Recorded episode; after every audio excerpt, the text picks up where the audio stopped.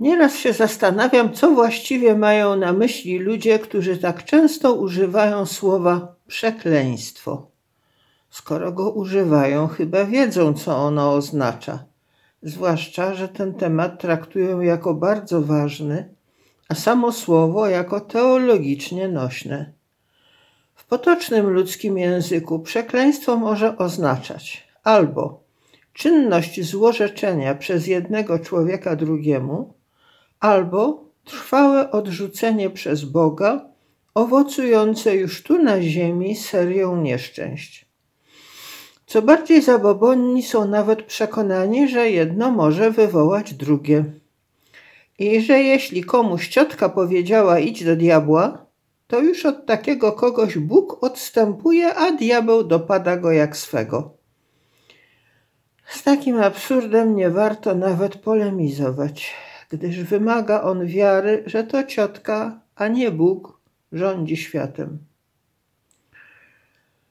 Zostawiwszy więc na boku tę wszechwładną ciotkę, warto poszukać biblijnych odniesień. W Starym Testamencie ludzkie złorzeczenie zdarza się rzeczywiście i płynie z bezsilnego gniewu. Człowiek sam sobie nie może wymierzyć sprawiedliwości lub tego, co za sprawiedliwość uważa, więc żąda, żeby na jego wezwanie wymierzył ją Bóg i to szybko. Oczywiście Bóg nie jest związany ani ludzkim osądem sprawy, ani tym bardziej ludzkim terminem ewentualnej akcji odwetowej. Więc złorzeczenie ludzkiego nie wiąże, nie motywuje, nie zmusza. On sam wie najlepiej, z jakich przyczyn chce wyprowadzić jakie skutki. Ludzkie więc złorzeczenie jest po prostu wylewaniem się bezsilnej złości i więcej szkodzi przeklinającemu niż przeklinanemu. W dodatku żyjemy przecież już w Nowym Testamencie, a Chrystus powiedział wyraźnie: Miłujcie waszych nieprzyjaciół, błogosławcie tym, którzy was przeklinają. Jeśli nam tak każe postępować, to niewątpliwie sam tak robił i robi. W swoim i naszym imieniu daruje winy i nie przyznaje żadnej mocy niczyjej złej woli, niczyjemu złorzeczeniu. Święty Piotr dodaje: Nie oddawajcie złem za zło, ani złorzeczeniem za złorzeczenie. Przeciwnie zaś błogosławcie. Do tego bowiem jesteście powołani, abyście odziedziczyli błogosławieństwo. Czyje złe słowo może zaszkodzić komuś, kto jest dziedzicem błogosławieństwa Bożego? A co w takim razie z tym odrzuceniem przez Boga? Uczeń Chrystusa wie, że jedyne, co go może odłączyć od Pana, to jego własny grzech, jego własna decyzja. Nigdy cudza wina, ani jakieś niezrozumiałe fatum, z którym się walczyć nie da. W dodatku nawet winę zgładzić można przez żal. To głosi Ewangelia, to przyniósł nam Chrystus jako podstawowy pewnik, skutek miłości do nas, tak Ojca, jak i Jego własnej. On, który nawet własnego syna nie oszczędził, ale go za nas wszystkich wydał, jakże miałby wraz z nim i wszystkiego nam nie darować? Któż może wystąpić z oskarżeniem przeciw tym, których Bóg wybrał? Czy Bóg, który usprawiedliwia? Któż może wydać wyrok potępienia?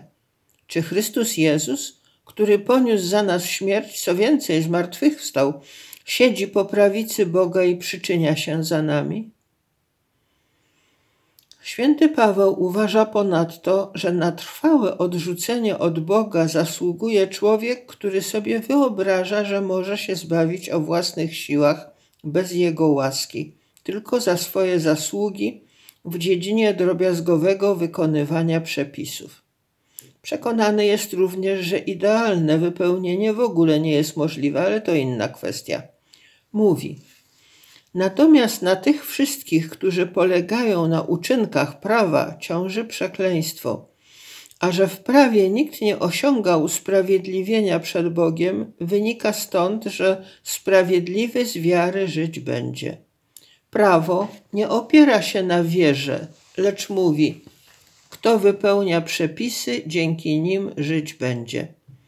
Z tego przekleństwa prawa Chrystus nas wykupił, aby błogosławieństwo Abrahama stało się w Chrystusie Jezusie udziałem pogan i abyśmy przez wiarę otrzymali obiecanego ducha. Skoro jednak Chrystus nas wykupił z przekleństwa, czyli z tego wszystkiego, czym byśmy mogli zasłużyć na odrzucenie przez Boga, to co z tymi ziemskimi nieszczęściami, które rzekomo są objawami przekleństwa Bożego? Na gruncie Ewangelii takiej tezy nie da się utrzymać. Gdyby wielkie ubóstwo, choroba, prześladowanie czy krótkie życie miały być takimi objawami, to musiałyby nimi być ubóstwo świętej rodziny, śmierć męczenników itd. Tak A przecież mówi Pan, błogosławieni jesteście, kiedy was prześladują. Jakże więc ludzie mogą, i to w dodatku powołując się na Biblię, dopatrywać się w ziemskich niepowodzeniach i nieszczęściach objawów przekleństwa? Albo żądać, żeby człowiek z tego przekleństwa sam się wykupił własnymi zabiegami, praktykami, formułami? Kto cię mógł przekląć, jeśli Bóg ci błogosławi? Świat jest tak stworzony, że przyczyny mają skutki. Gdyby nie to, nie mogłyby zaistnieć żadne wybory moralne, także i dobre, nie tylko złe. Ale jeżeli nasze decyzje mają skutki, to mają je nie tylko dla nas samych, także i dla naszych bliźnich. Można zrobić komuś krzywdę, kto potem cierpi niewinnie i pyta dlaczego. I można też krzywdę wyrządzić samemu sobie. Jeżeli ktoś na przykład systematycznie się przejada, to kolka wątrobowa nie jest oznaką przekleństwa, ani nawet szumnie karą Bożą, ale po prostu skutkiem naszego działania. Kto chce takich skutków uniknąć, niech unika przyczyn, a nie narzeka na kary Boże. Można się oczywiście zastanawiać, czemu Bóg, który przecież splata wątki przyczynowe i który cierpienie dopuszcza, nie każdemu odmierza je taką samą miarą ani w takim samym gatunku. Odwieczne pytanie. Odpowiedź, którą dostał Hiob, brzmiała tylko: zaufaj.